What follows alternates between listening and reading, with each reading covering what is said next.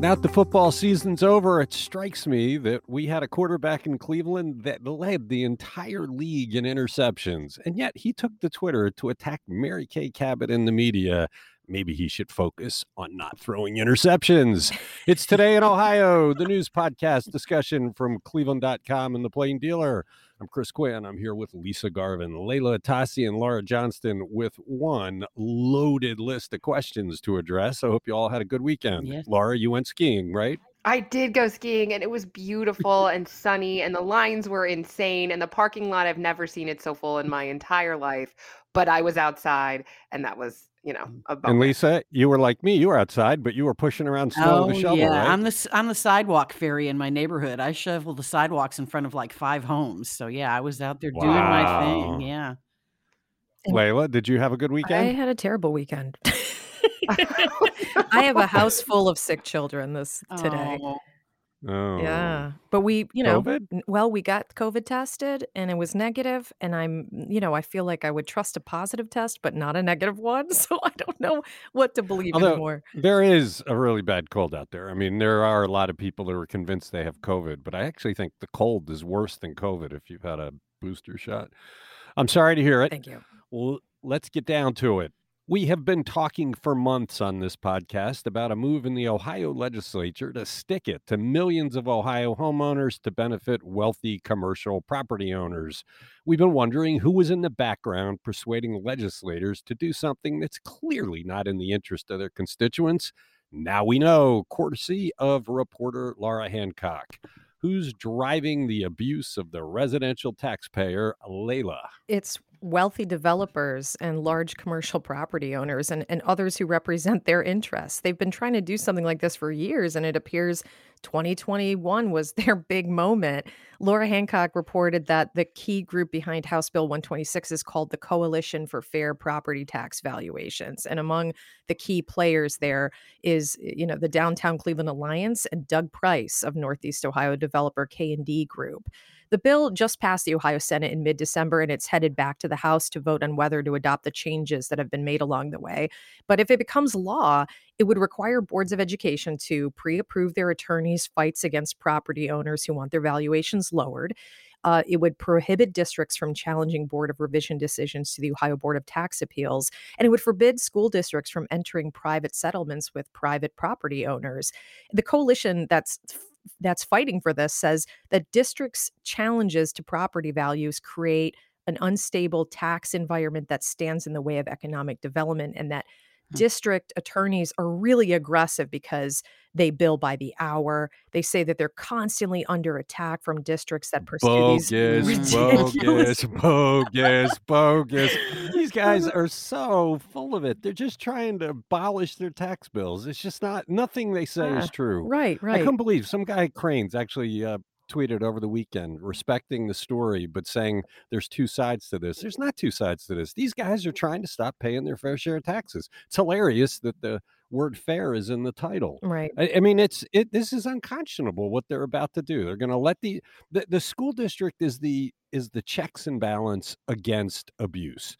A, a commercial property owner goes into a board of revision and dazzles them with all sorts of stuff that looks official, and the school board is the voice of reality, saying, "Wait a minute, wait a minute. Here's some comparables.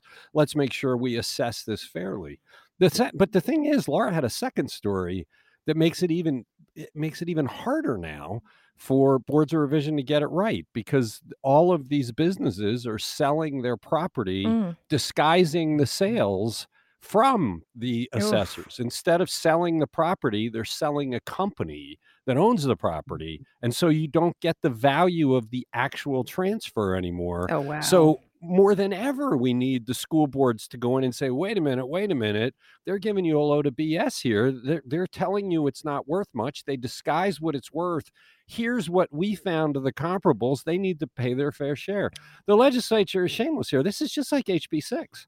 This is one where a bunch of private interests are in the heads, I hope it's just the heads of the legislators, getting them to do something that will cost uncountable numbers of homeowners more money on their taxes. I, I agree. I know that the, the consequence is more local levies and increased millage for the rest of us to offset lost commercial revenue. Laura did such a great job with this. I mean, this is just really good journalism here. Yeah, and if you read what the guys are saying, the the people pushing for this, you can see that it's all just not true. Bunch of horse hockey. I mean, they say this isn't about us mm. not trying to. We're not anti-school taxes. It's like, yes, you are. That's what this is all about. You're trying not to pay your fair share of taxes and playing the Orwellian game of putting fair into the title of your group. Great stuff. Check out the two stories on Cleveland.com, both by Laura Hancock. Really good stuff. Watchdog journalism.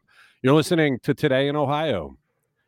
Court cases about cities collecting wage taxes from people who worked from home during the pandemic continue to drag on.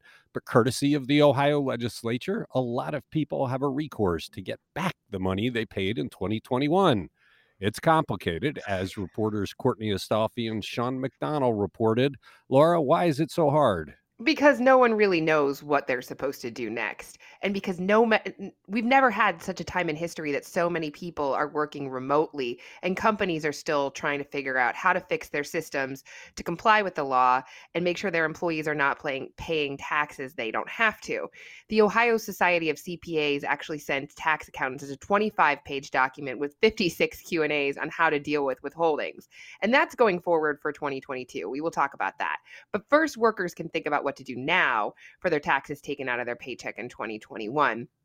So when people started working from home, uh, in large numbers during the pandemic in 2020, this temporary rule said they could companies could withhold the income taxes the way they normally did.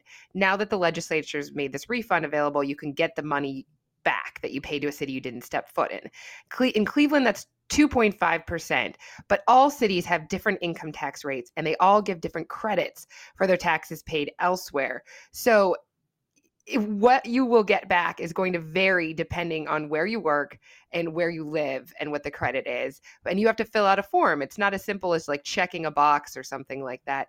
Even though CCA did not get back to Courtney Astolfi to basically explain how this works, you are going to have to provide some kind of proof from your employer, and there might be other forms uh, and and documents you have to present. Actually, it's more of a headache than that. I, I after reading the story, I went and looked just to see how complicated it'd be. First, the Central Collection Agency makes it very hard to find the form, Mhm. but it's there. But not only do you have to get your employer to certify how many days you didn't work in the office, which is not that complicated, you got to file a tax return with the municipality where you did work. Yes. Well, if you think about the places that have a match, right now they're going to file a return that shows they paid money to Cleveland because they haven't gotten it back yet.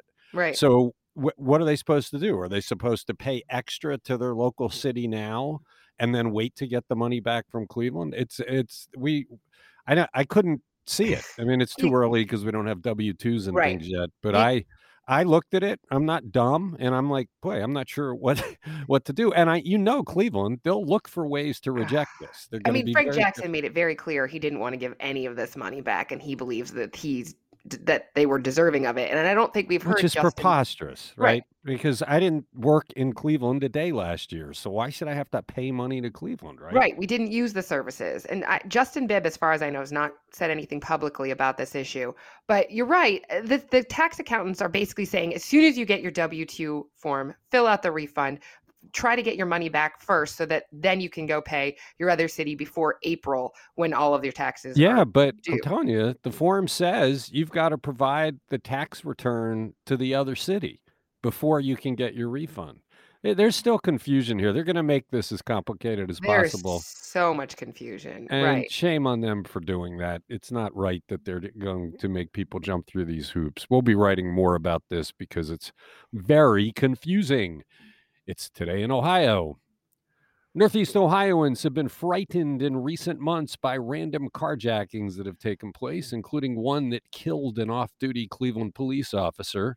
The carjackers never benefit very much from this dangerous crime, so we asked reporter Adam Ferise to find out why they're doing it. Lisa, what did we learn? Well, it seems to be a confluence of factors. Uh, uh, Adam did talk to uh, former criminal justice professor Scott Decker, who's an author. You know, he was a former professor at Arizona State. And he said that, you know, a lot of it has to do with teens being, you know, at at at odds. I mean, their, you know, their their schools have been shut down sometimes, you know, they're going, you know, they're extracurricular activities aren't happening, recreation centers are closed, and so they have more free time. And he said that teens really aren't deliberative people. They don't really think about what they do. So these pandemic related stresses have given them more free time to get into trouble. And and the thing about carjackings is yeah, there's not a whole lot to gain unless you're selling these cars for parts or for overseas markets you're not gaining a thing by stealing, carjacking a car. We had 433 carjackings last year. That's up 22% from 2020 and up 52% from 2019 before the pandemic. And it is mostly juveniles committing these crimes. The main reasons they do it is they, A, want a joyride. B, they need a ride to somewhere and there's a crime of opportunity right there. They need this car to commit another crime. And then of course there's the bragging rights on social media and and their, you know, their street credibility. Most of these cars that are carjacked are found abandoned or wrecked often within hours of the incident. So it's kind of a very irrational crime, but you know, we've been talking about juveniles, you know, being, you know, having a lot of free time on their hands and time to get into trouble. County prosecutor Mike O'Malley has been sounding the alarm about juveniles for quite a while now. He says there's a lot of leniency in juvenile court on people with priors, like 18 year old Tamara McLoyd, who is now charged with the murder of uh, Shane Bartek. And uh, there are lighter sentences for armed robberies. And so, yeah, th- there's quite a few factors playing into this. I, I just I still don't get it though. I mean, you're you're talking about oh they need a ride somewhere they want a joyride, and they're committing one of the most dangerous violent crimes you can commit. You're pointing a gun at somebody to rob them. I mean that that takes it to the to the very serious levels of felonies for a ride. I mean, it, it's just mind boggling. Well, and in some cases, actually shooting them. Right. I mean, right, right, right. Right. I, I I'm I'm kind of astounded that there's the rash of this because it's such a risky thing to do. I mean, look, you know, the the the woman that that's accused of killing uh, Shane Bartek will never walk free when she's convicted. If she's convicted, uh, you know the the the carjackers that shot the Case Western Reserve student who tried to grab her keys back when they get arrested, they'll be giving up years of their life for for what? You know, it's not like you're getting rich. Lisa, you mentioned that if they can sell them for parts or sell them overseas, but the story pointed out that's that's an organization right. well beyond that's or, that's organized crime, absolutely. You know, and also Mike O'Malley, and we had some articles recently about, um, you know, because we've had upticks in juvenile crime all across the area, and not just in Ohio. I mean, carjackings are up all over the place, but you know, he's also saying there are a lot more guns in the hands of juveniles now. So you know, he he's been sounding the alarm about about that as well, as have local police chiefs. I did get a couple notes from people saying this is the result of justice reform. And I just want to point out justice reform and bail reform was never about dangerous felony behavior. It was about people arrested for largely minor offenses, having bail set, holding them in jail, losing their kids, losing their jobs when there was no need for that. Of course, when people commit crimes with guns, they're supposed to be treated much more harshly. Frankly, the, eh, the justice criminal justice officials have been telling us for 10 years that they have focused squarely on gun crimes. And so you're wondering if you've been focused so squarely on gun crimes why are these people getting probation when they commit one? It doesn't seem like they've lived up to what they say. Can i throw in a, just a, a thought that has occurred to me as i've been reading these stories? I wonder if, you know, at a time when Cleveland is is seeing such extreme poverty, if if these violent carjackings aren't a form of lashing out against the privileged. Do you know does that mm. does that ring true for anyone? I mean, doesn't it seem that like taking someone's car at gunpoint is is taking away an asset that is sort of, you know, a symbol mm. of mm. of, you know, um, wealth or something like that and to lash out so violently just strikes me as it, there there must be a psychological underpinning that's deeper than they want a joyride you know and Yeah, uh, when you look at the neighborhoods where it's happening you know the the the, the targets of these crimes I, I just feel like there must be something deeper than that.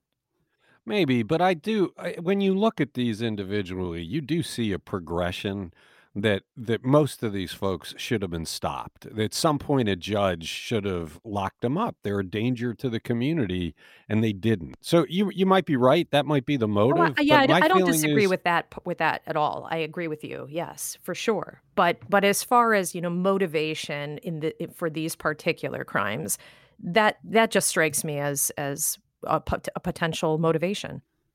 yeah, Hmm. that's a good point. You're listening to Today in Ohio. What did Justin Bibb do in his first week as Cleveland mayor, and what were the highlights Saturday of his inaugural address?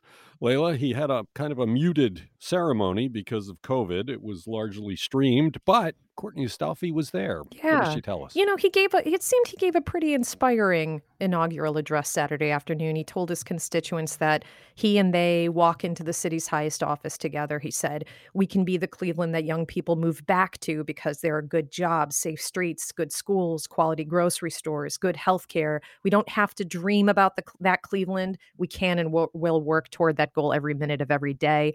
He promised to aim for safer streets. And he said that the city has to give police officers raises and better technology while also holding them accountable and giving residents a voice in how policing is done. He, he he was sworn in by, by Ohio Supreme Court's first Black woman, Justice Melody Stewart. There were comments from other dignitaries. U.S. Representative Shontel Brown spoke and said, you know, Bibb follows in the footsteps of other great Cleveland public servants like Louis and Carl Stokes and Stephanie Tubbs Jones and Frank Jackson and others who put the people of Cleveland first, in her words. So it sounded like they still achieved the pomp and circumstance that the the event calls for, even though it was very small crowd, not It was interesting that expected.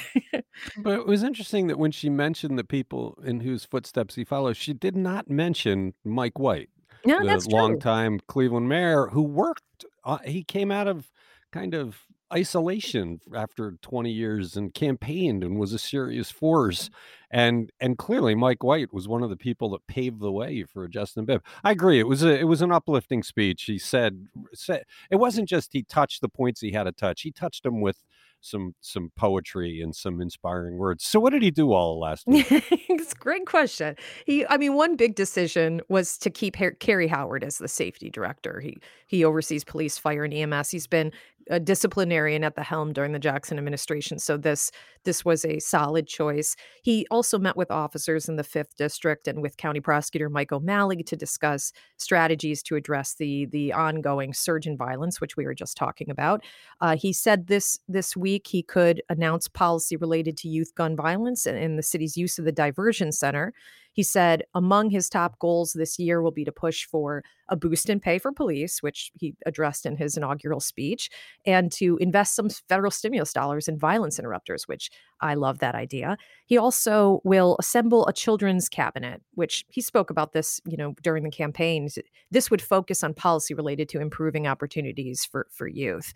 On other matters, you know, Bibb named Lillian Kuri of the Cleveland Foundation as chair of the Planning Commission. Uh, next week, um, he plans, or maybe this week, it plans to announce key top level hires in, in finance, planning, operations. A, a chief of integrated development will be named. He also wants to implement new pandemic policies for City Hall employees. And, and this week, he'll begin the meeting with the newly launched COVID 19 task force, which will be, you know, made up of city, county health, and community leaders. And, and um, you know, he's also going to start this listening tour. Uh, 100 days spent out in the community. He's going to try to meet with frontline workers in every city department to try to determine what's working, what's not working.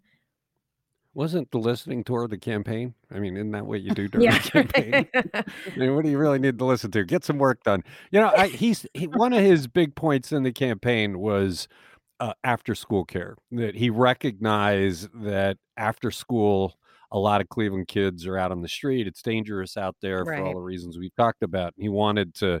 He even used the words, I think, universal after school care. That that's a tall order. It's not something you do overnight. Uh, it'll be interesting if that rises to the top of his agenda because it, it could make a huge difference. We've talked before about how parents dread phone calls between three and six o'clock during the school year because that's when their kids are at most danger. You know, I know also that the the director of the Boys and Girls Club uh, is is involved in in his transitioning, and I think that a partnership between the city and the Boys and Girls Club to kind of, if not expand Boys and Girls Club programming, but to at least duplicate the kinds of things that they do would be would be wonderful for the city to to kind of replicate that program citywide could get closer to achieving that universal after school programming that keeps kids safe and uh, focused um, like like he well, plans to. Today begins week two of the bibb administration. Maybe we'll hear something about that. You're listening to today in ohio when Cuyahoga County judges opted to postpone jury trials again because of the surge of the Omicron variant of the coronavirus, we got to wondering what the long term effect was of the months without jury trials earlier in the pandemic.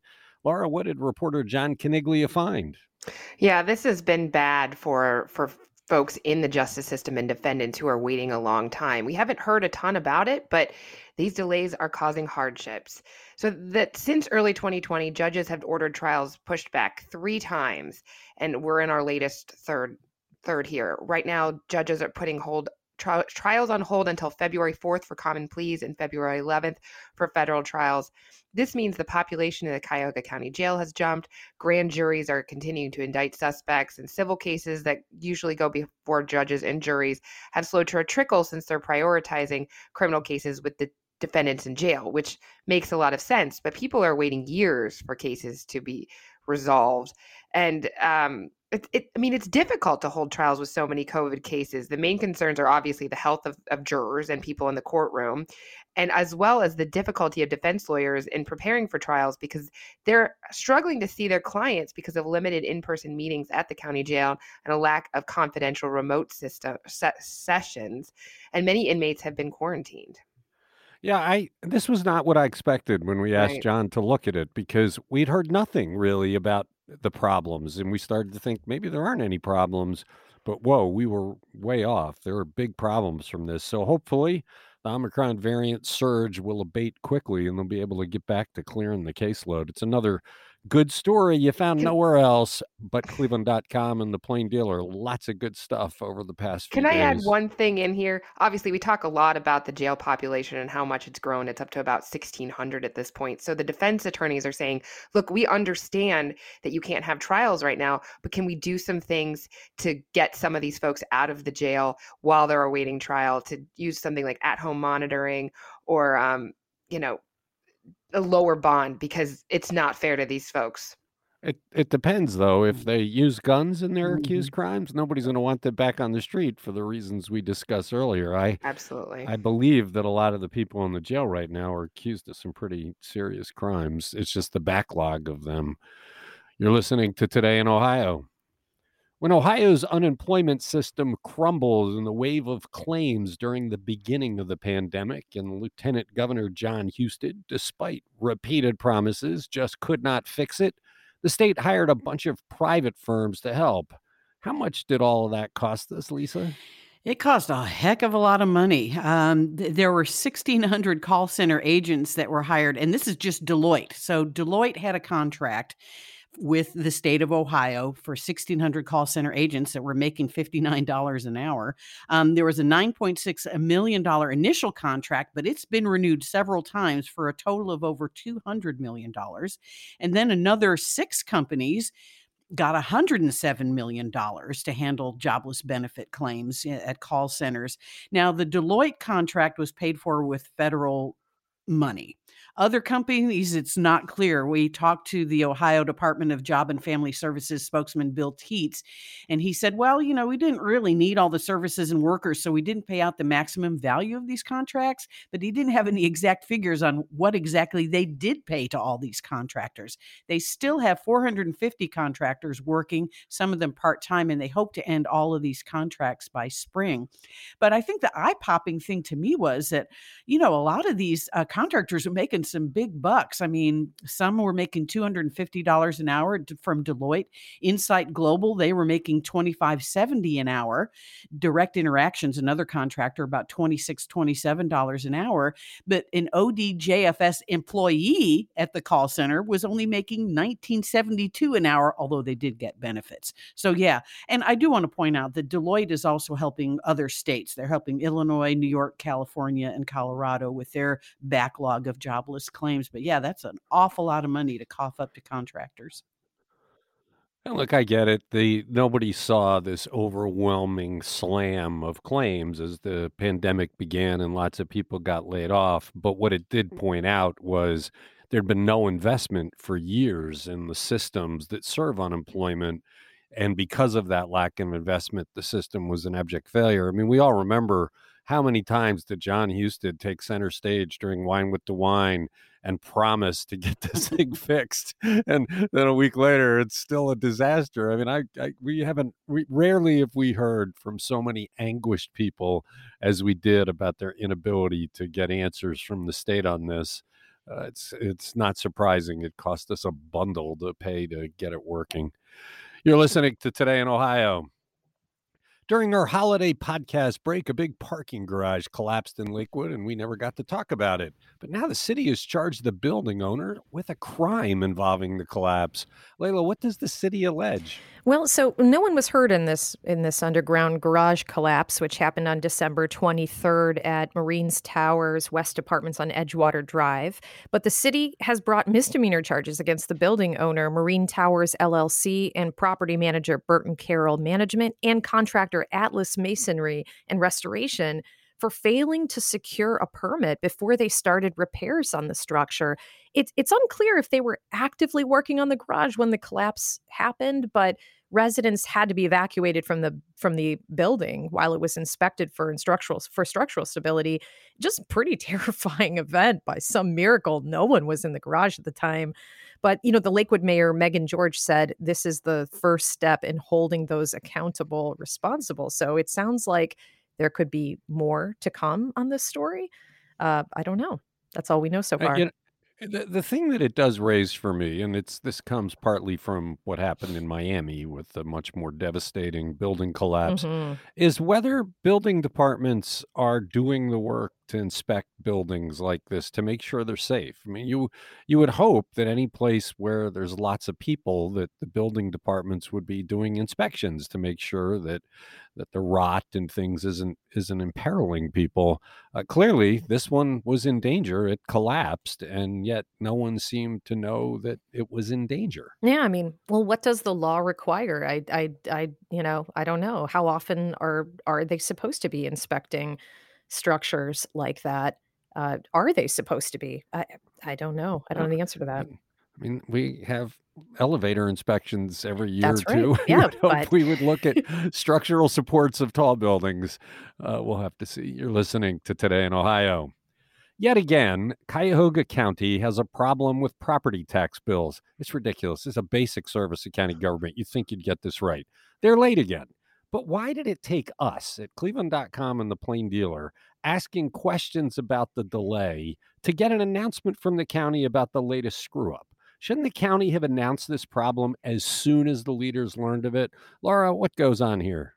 Well, you would think that they would announce this, but we're talking about the county, and I feel like every six months we write that the property tax bills are delayed. I'm probably overstating this, but it happens a lot. And we did not find out, excuse me, until someone emailed us and said, Hey, what's going on? So reporter Kaitlin Durbin contacted the county. It took them eight hours to get back to her and basically put out a statement that said, Yes, the deadline to pay was originally on January 27th, but they just sent started sending out the bills on Thursday. So the county's extending the due date through February 10th. And they they're blaming a vendor, said they had a new vendor and there was a glitch in the system that hindered the printing process, which you know, I don't know, but glitch, yes. glitch, glitch. Every day there's a glitch. Look, I get it. Th- things break down. Although, you know, property tax bills are like the basic thing county does. You would think that's one thing you would get right. We, you know, this didn't happen before we changed the government. I just want to say that when we elected a county treasurer, they actually got the bills out in time. So I Okay, don't know. all right. Well, a lot of other things were happened. prob- yes, I was gonna say the bills probably weren't right. Uh, and if you Yeah, I don't know. some I- palms, you had a lower bill. But but okay, but but but granting that okay, they hired a new contractor, whatever happened to stop it, they should tell everybody. But they, you know, I know why they didn't. They screw up every other day. We talk about it every other day. They're hoping no one will notice, but they should have come right out. A whole lot of people try to pay that bill before the end of the previous mm-hmm. calendar year for budgeting reasons. It used to be for tax deduction reasons, although that doesn't really apply anymore. But they used to that that's what people want to do. So they weren't able to do that. They were deprived of that ability unless they were looking for the bill online or something. Why not come out and tell people as soon as this happens, hey, folks, we know that some of you like to pay your bills by December 31st. We're not going to get the paper bill to you. Here's the website to go to. You can still pay on time.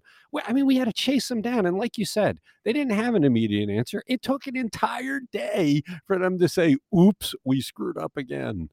Yeah, I, I don't have an answer for you. You would think that at this point, public officials, and we've talked about this more than once on the podcast, like if you me- if you mess up, just tell us what happened because we're going to figure it out eventually. And multiple days of stories where you look bad is worse than one day of story where you're coming clean. But you're right. I mean, there's a, a multitude of ways that people can pay. They can pay online. They can put their payment in the mail. Uh, they can pay in person at county headquarters. They can pay at any KeyBank branch in Cuyahoga County, which I did not know. But you're right; they need to know how much they need to pay. And what we don't know yet, because people don't have the bills yet, is if they're right. We may have another story in which all the calculations are wrong. Remember the one year, like a year or two ago, where all the Cleveland Heights bills were wrong because they forgot some taxing district? I don't know. It's uh, it amazes me. It's like this is one of the jobs that they're supposed to have down. They've been doing it for a century. You would think that it wouldn't be that difficult. You're listening to Today in Ohio, and that is it for a packed Monday. We didn't get to everything. We'll be talking about Jim Jordan tomorrow. Thanks, Lisa. Thanks, Leila. Thanks, Laura. And thank you for listening to this podcast.